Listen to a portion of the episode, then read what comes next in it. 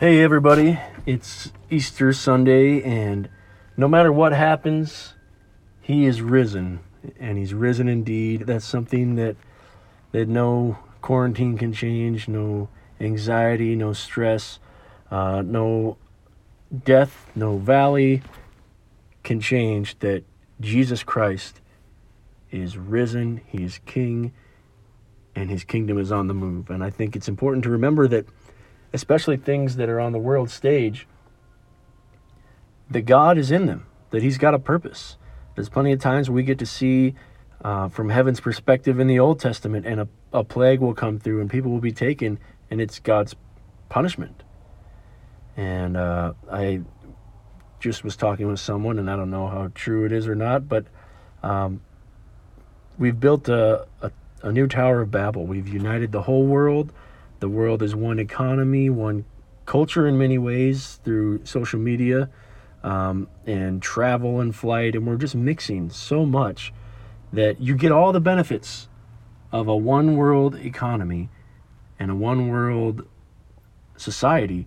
You get you also share in the diseases and the plagues, and uh, there's not this buffer that we have to protect ourselves uh, from things like the coronavirus anymore. And so, just like the Tower of Babel, we will fall. And eventually, this world will fall. And it's just a good reminder, a good wake up call to draw us to things that really matter. Um, also, just keep in your prayers the serious uptick in just domestic violence and, and abuse at the home. And there are benefits to being home so much. There's maybe for the first time in a long time, Americans are being forced to eat together again and to work through problems. And there are also some downsides if it's a if it's a mess and it's never been dealt with and it just causes so much pain to be jammed together in one house. It has to be addressed and maybe um, the good side of it is that people are stop uh, stopping living this lie that's been covered up by go go go and fast pace and and realize I haven't loved my wife like I should, or I haven't been with my kids like I should. There are a lot of things that this has forced us to wake up and smell the roses with. And uh, just like in winter, all things are dying, and, and during this time of virus, there's a lot of people who are dying. We're losing a lot of people. Um, but after the winter comes new life. After the valley comes a mountaintop, and just pray that we, as a nation, as a community, as a church, um, will get through this and be better for it. And Lord willing, people will be turned to Christ, turned to thinking of eternal things, of, of what happens after we die. And we have more people at church that have never been. Uh, and and people get saved. That's that's really my prayer during this whole thing. Uh, we're gonna focus today that Jesus is alive. He's active. He's living. He has a real body. And hallelujah. It's important too to understand that he is not a, a spiritual concept, concept. He is a real physical God that made a real physical way for us to live forever in real bodies. In bodies that can eat food, the bodies can, that can touch people, that can laugh and experience the same joy and those little glimpses of perfect peace in heaven that we get sometimes on this earth. And there's a fear that we're just going to be floating as spirits, playing harps and reading the Bible up on clouds when we get to heaven. But from what we see from Moses and Elijah uh, and Jesus' resurrected body after the disciples see him, we get to be more physical. Those pure and good and wonderful things that we experience even now in this fallen world, will be better and purer and more wonderful. So, the first one Jesus is not a concept, he's a real physical God. The second one that Jesus loves his people and he delights in them and he's excited to see us. And then last, Jesus wants us to join him in loving others and inviting them to repent and believe that he loves them enough to die for them, and he broke the power of death. And we read in the New Testament, looking back on the Old, that before this moment, Satan had the power of death. Death reigned. I'm not sure what that means because we don't get a lot of insight from the Old Testament into what happened when they died. Um, could be that there's waiting place in Abraham's bosom, and there's a, a good side of it and a bad side of it. If if you were against God, you go to the bad side. If you're with God, you go to Abraham's side, and you wait for Jesus to come. And possibly it's during those day those that time when he wasn't with the disciples after his resurrection. Maybe he went and f- set the captives free in this spiritual realm that we don't hear much about. Um, but we do know that what we have now is a time that never existed, a humanity that never existed before the resurrection of Jesus. He broke the gates of hell, the power of death, and now we get to walk and look forward and remember that we are experiencing immortality right now. That the pendulum is swung, that the kingdom of heaven is advancing. And it's hard to see sometimes, especially when we're stuck at home. But you can advance it through prayer. You can advance it by honoring Jesus more today than you did yesterday. By getting rid of a, a habit that has become an addiction or a destructive thing in your life today when you didn't do it yesterday. Or becoming a little better at moving it out of your life. And, and really, the only way we can do that is to ask God for it, for the strength for this day. So let's jump in to John 14, verse 1. Let not your heart be troubled. You believe in God, believe in me also. In my Father's house are many mansions. If it were not so, I would have told you. I go to prepare a place for you. And if I go and prepare a place for you, I will come again and receive you to myself, that where I am, there you may be also. And where I go, you know, and the way you know. And that's just a beautiful reality. We can't take it at anything less than face value. There's a home for you in heaven. Where he goes, we get to go with him. And Thomas said to him, Lord, we do not know where you're going. How can we know the way? Jesus said to him, I am the way, the truth, and the life. No one comes to the Father except through me. It's like he is the door for heaven. He even calls himself the door in one of his parables. That heaven and earth exist alongside each other, but there's no way for an earthling to go into the alien country of heaven except for through Christ, except for that blood that covers us, that washes us clean and prepares us, uh, prepares these souls to be able to step and walk and become a citizen and a child of heaven. I, I think it's funny that, again, it's Thomas. Lord, we don't actually know the way. He's the same one who said, Can anything good come from Nazareth? And he's the same one who doubts after Jesus' resurrection. Matthew 28, verse 1. Now, after the Sabbath, as the first day of the week began to dawn, Mary Magdalene and the other Mary came to, the, to see the tomb. And how would you like to be called? Yeah, the other Mary. And I'm sure everyone knew who John was talking about, but still. And so here they are. I would guess uh, their only expectation is they, they get to weep at the tomb, and maybe they brought some some some flowers to pretty it up and, and just really they're they're braving possible persecution. These followers of Jesus, the one who was crucified, the one that turned Jerusalem upside down. And you look at these women, and the men are hiding. They're afraid, they're confused. The shepherd was struck and his sheep scattered. And here these two women, these two Marys, are willing to go to the tomb no matter what. And behold, there was a great earthquake, for an angel of the Lord descended from heaven and came and rolled back the stone from the door and sat on it. And I just like that picture. Um, he's just waiting. He's been ready for this. He's waiting for the followers of his God, of his Lord, to find him. He rolled back the stone from the door and sat on it. His countenance was like lightning, and his clothing as white as snow. And the guards shook for fear of him and became like dead men. And here's an example of a being from heaven coming to earth, and like every other moment in God's word, it's almost too much. And for these guards, for, for these guards who are part of the the praetorium, the group that crucified the Lord, it was too much. They shook for fear of him, became like dead men. He put them in a coma. They passed out. Who knows? But heaven is more physical than earth. It's important to remember that God is spiritual, but He also made this physical thing that we're in, this physical earth that we walk around, all the stars in heaven, In verse 11, now while they were going, behold, some of the guard came into the city and reported to the chief priests all the things that had happened.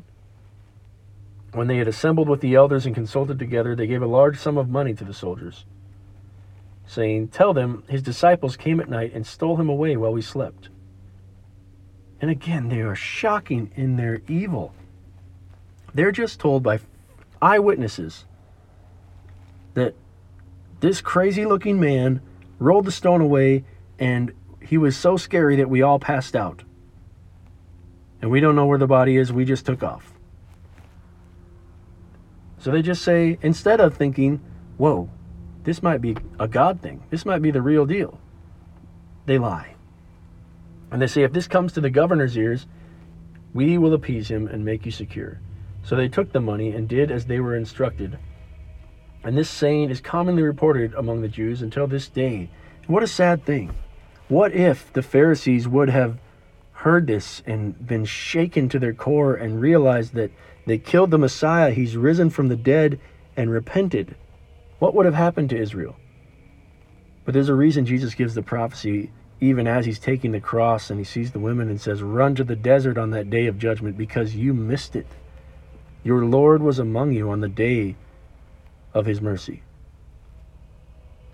And the reason Jerusalem is taken out some 40 years later is because of men like this who saw good and called it evil, who saw the Holy Spirit and called it the devil. In John 20, verse 1 Now on the first day of the week, Mary Magdalene went to the tomb early while it was still dark and saw that the stone had been taken away from the tomb. Then she ran and came to Simon Peter and to the other disciple whom Jesus loved, and said to them, They have taken away the Lord out of the tomb, and we do not know where they have laid him. Peter therefore went out, and the other disciple, and were going to the tomb. So they both ran together, and the other disciple outran Peter and came to the tomb first. And he, stooping down and looking in, saw the linen clothes lying there. Yet he did not go in. There's fear, there's awe, there's wonder. Is is this real or did they take my Lord? Are they that disgusting that they would desecrate his body even after he died? And John hesitates there at the tomb. And to no surprise, Peter rushes right in. Then Simon Peter came following him and went into the tomb, and he saw the linen cloths lying there, and the handkerchief that had been around his neck, not lying with the linen cloths, but folded together in a place by itself. If you're going to take one principle away from this, it's that even Jesus makes his bed. It's a good lesson for me to hear. Um, no. If you're going to take one principle away from this, you get to see that that Peter is the same Peter. He he didn't lose that boldness. And there's just that spark that this might be just like he told us. And imagine the regret mixed with guilt, mixed with hope in Peter's heart as he rushes into the tomb and sees something strange there and remembers the words of Jesus that I will ra- be raised again in three days. And it must have just have been a confusing time, but think about those times. Even as a Christian, we we really fail. We really mess it up. We, like Peter, have told God, I'm going to love you. I'm going to honor you. I'm never going to deny, deny you. And then three, three thousand, three million times in our life, we're going to take our eyes off of Him. We're going to do exactly what we said we wouldn't do. And we can sympathize with Peter in this moment of guilt and fear and doubt and hope and knowledge that I hope you still love me, God. And we can ask Him and get in His Word, and He will remind you again and again, I love you. Then the other, disciple who came to the tomb first went in also, and he saw and believed. For as yet they did not know the scripture that he must rise again from the dead. Then the disciples went away again to their own homes. I think they just thought it was strange. They may have remembered that he told them he was coming back. He, you know, we can read it and it seems pretty obvious, but uh, we have 2,000 years of of knowledge and the Holy Spirit in our hearts and Scripture explained, and to them, they just didn't know. And so when he says he saw and believed, your first thought is believed he was risen from the dead. But the next verse, for as yet they did not know the scripture that he must rise again from the dead.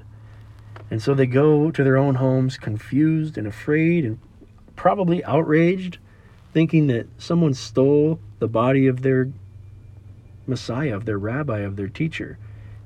Probably a lot of doubts. How could he be the Messiah if he's dead?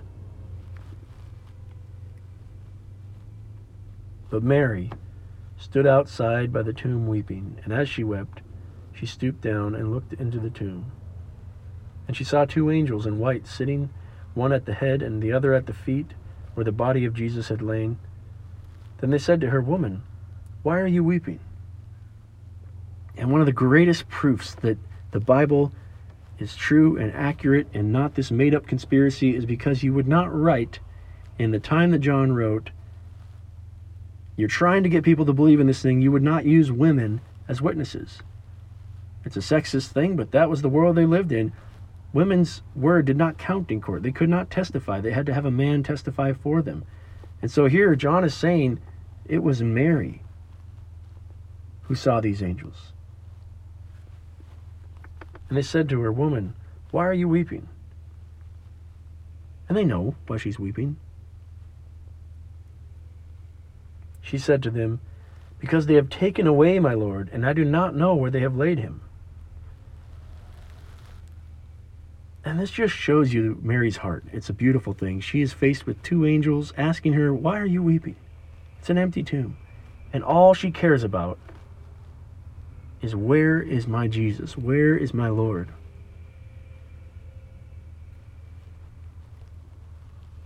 Now, when she had said this, she turned around and saw Jesus standing there and did not know that it was Jesus. Jesus said to the woman, just like the angels, Why are you weeping? Whom are you seeking? He knows, and he still asks. And I just, I don't know if he was playing a joke on her, if he was just so excited he wanted to see, do you recognize me and freak her out a little bit and have that moment of recognition. And here it comes. She, supposing him to be the gardener, said to him, Sir, if you have carried him away, tell me where you have laid him, and I will take him away. She's saying this to Jesus. It's just a, a fun moment. Also, a reminder that he looks human, that he is the firstborn, the first citizen of heaven, the first real Christian. Christian just means little Christ. He is Christ. The first human back from the dead, ready to walk in the fields of heaven. And she thought he was a gardener. He must have looked a little like himself, his earthly self, but not quite. And it just gives me joy and hope and to think that we will have a bodily resurrection. That's the hope. It's not some ephemeral, spiritual, floaty thing out there. I want to walk with my hands and my feet and climb trees and jump off waterfalls and have adventures in heaven, a bodily resurrection. To eat the food at that great feast after we worship the Lamb.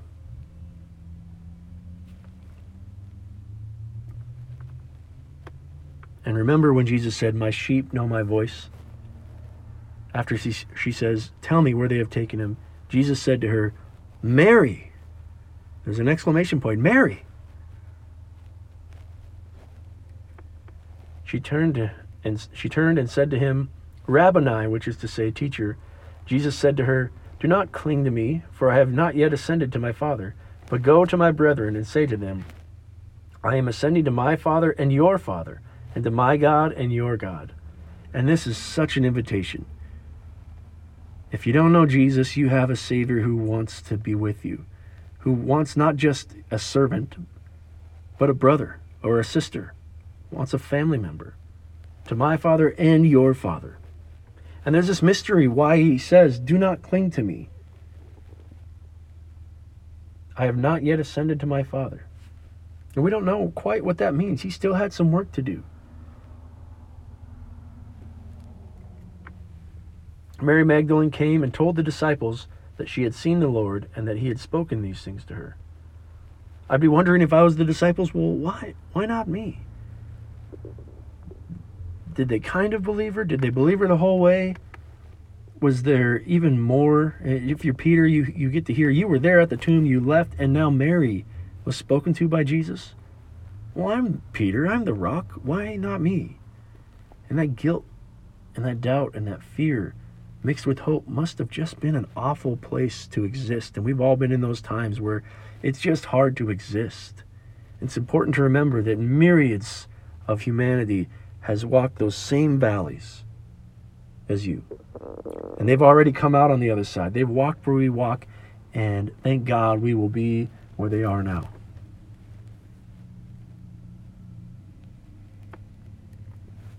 Then, the same day at evening, being the first day of the week, when the doors were shut, where the disciples were assembled for fear of the Jews, Jesus came and stood in the midst and said to them, Peace be with you. When he had said this, he showed them his hands and his side.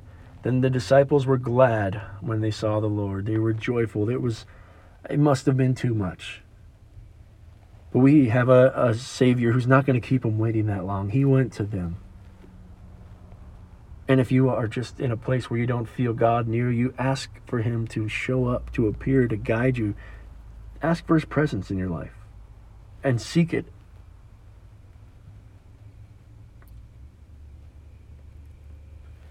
So Jesus said to them again, Peace to you, as the Father has sent me, I also send you. And when, they, when he had said this, he breathed on them and said to them, Receive the Holy Spirit. If you forgive the sins of any, they are forgiven them. If you retain the sins of any, they are retained. And there's some mystery as to this is, is, is if is this just to the disciples?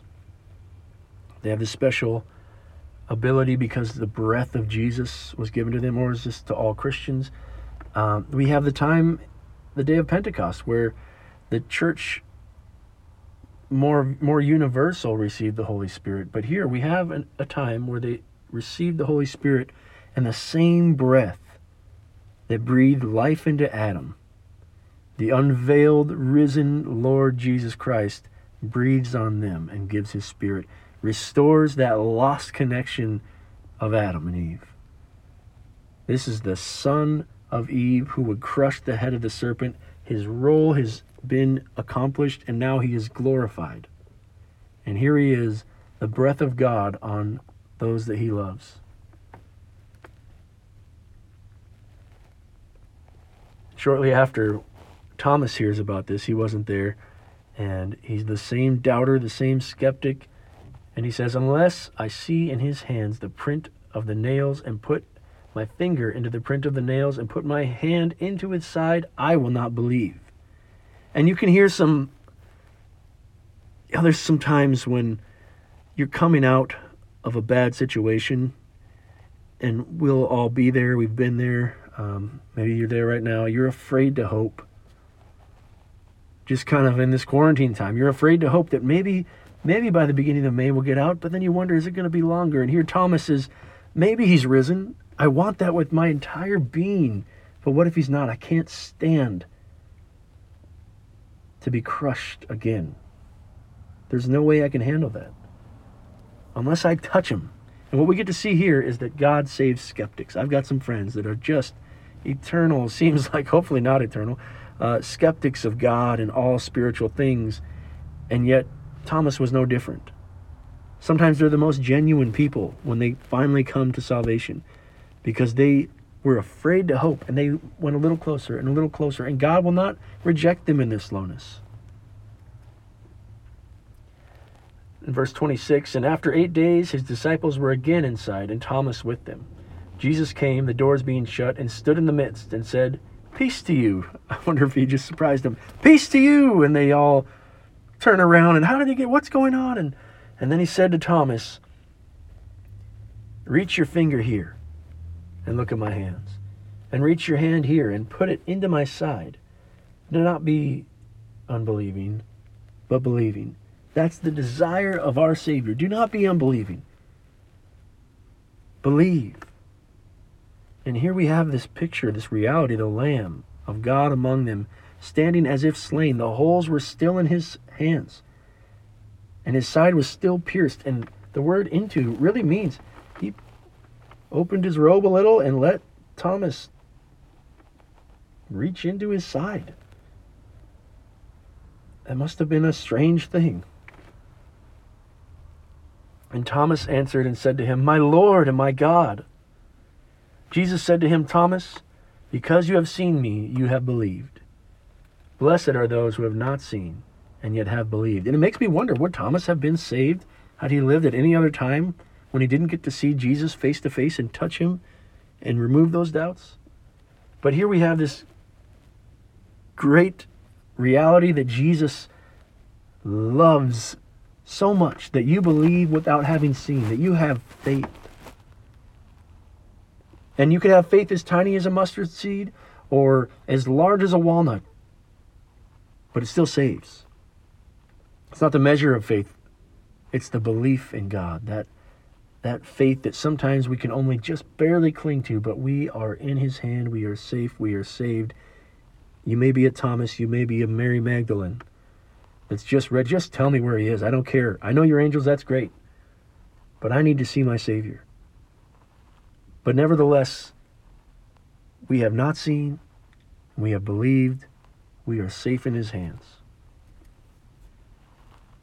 And so the disciples go to Galilee, Galilee to wait for Jesus as he told them to do.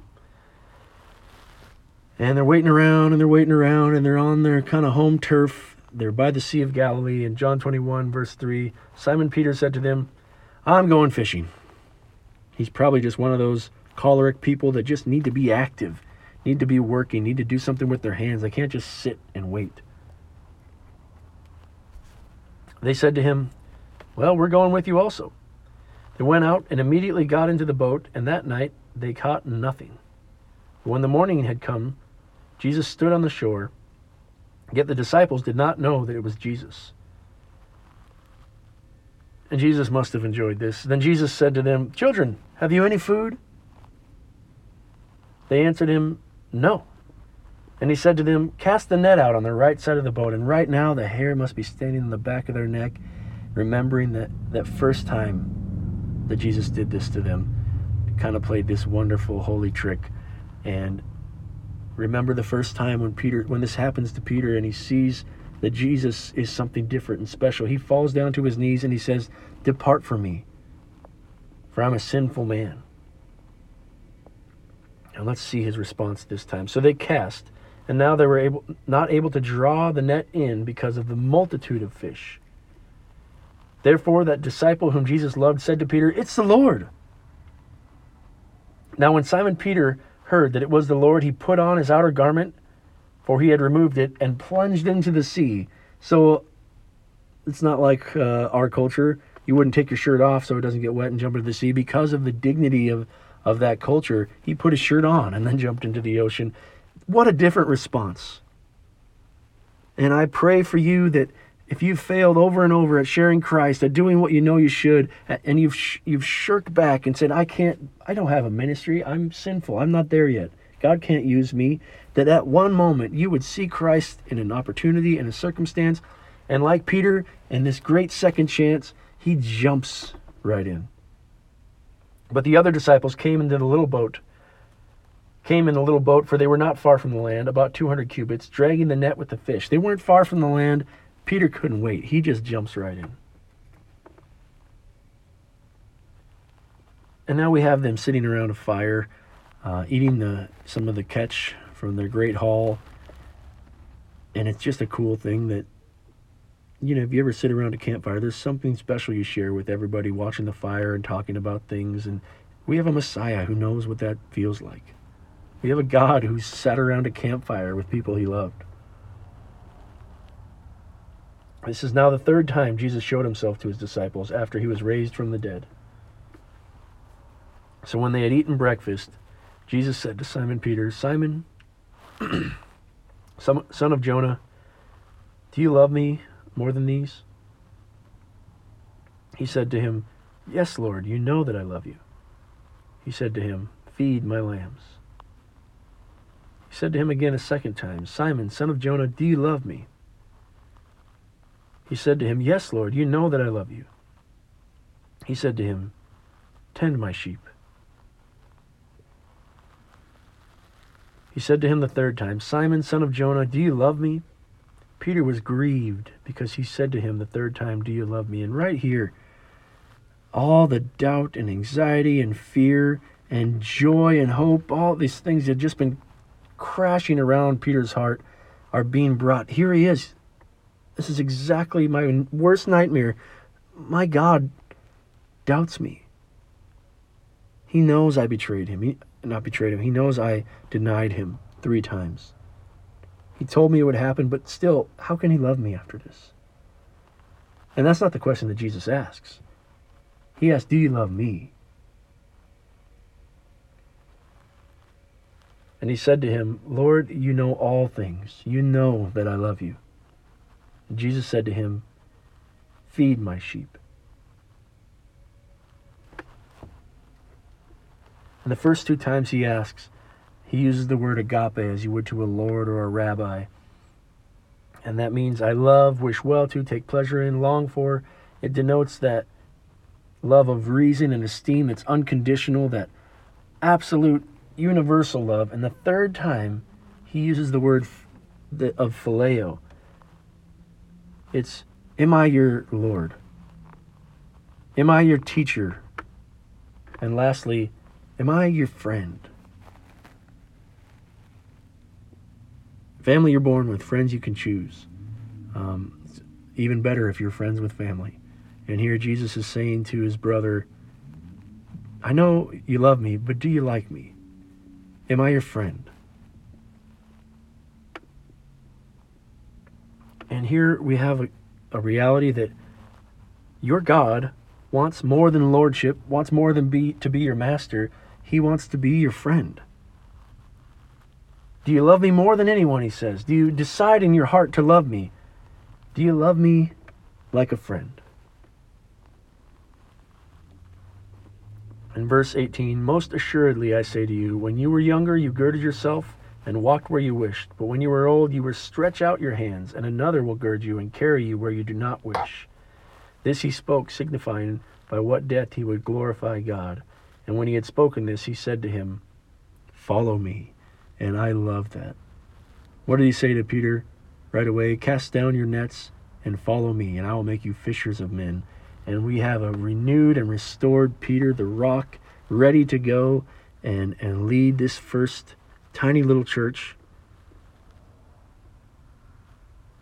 And you have those moments in life where you need that sweet restoration. It may come through you confessing to another person or, or just in that sweet time of prayer to God.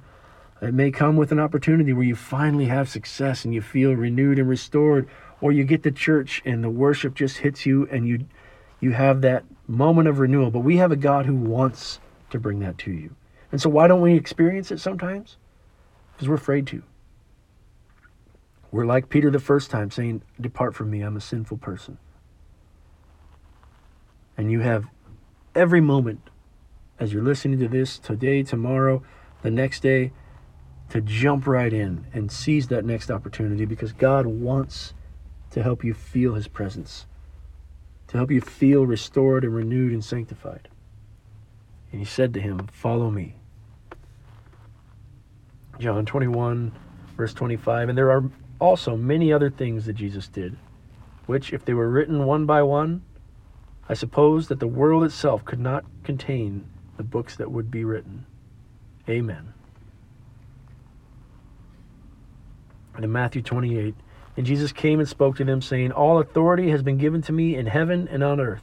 Go therefore and make disciples of all the nations, baptizing them in the name of the Father and of the Son and of the Holy Spirit, teaching them to observe all things that I have commanded you. And lo, I am with you always, even to the end of the age. Amen. We have a Savior who is resurrected, who is anointed, who is your Lord, your teacher, your friend, and He has all authority in heaven and earth. We've won. We need to wake up each day knowing that we live in victory, not defeat. No matter what you did last night or you've thought last week, and he, he deeply cares about those things. There's sins that we've, we've committed, but they're paid for, they're bought. We need only to repent to be restored. Let's remember this week and, and not let that Easter joy fade because of the circumstances that we're in, that He is alive. He is risen. He's risen indeed. And may you never live as if He were dead and powerless. May you never forget that when Jesus says, My peace I give to you, He means it. Take it for exactly what it says. You have a Savior who will give you peace. Ask for it, and you will receive it. Let's pray. Father, this Easter season is a strange one, uh, but this world has experienced strange times and stranger ones. There's been warlords who have wiped out entire populations. Lord, this is nothing that is not common to man. Things like this have happened before and they'll happen again until the end. But Lord, help us to keep our eyes on you, to remember that you are risen. Your blood covers us. Your grace is still there for us. It's still there for those that we love who don't know you, Jesus. Um, but right now, help us to just celebrate you. We love you. We lift you up. We glorify you. Help us to worship you this week. We're so glad that death could not hold you. We're so glad that the veil between heaven and earth was torn, and we now get to live with you, to walk with you, and I just thank you, Jesus, that you want to be my friend. In your holy, risen name, Jesus Christ, we pray. Amen.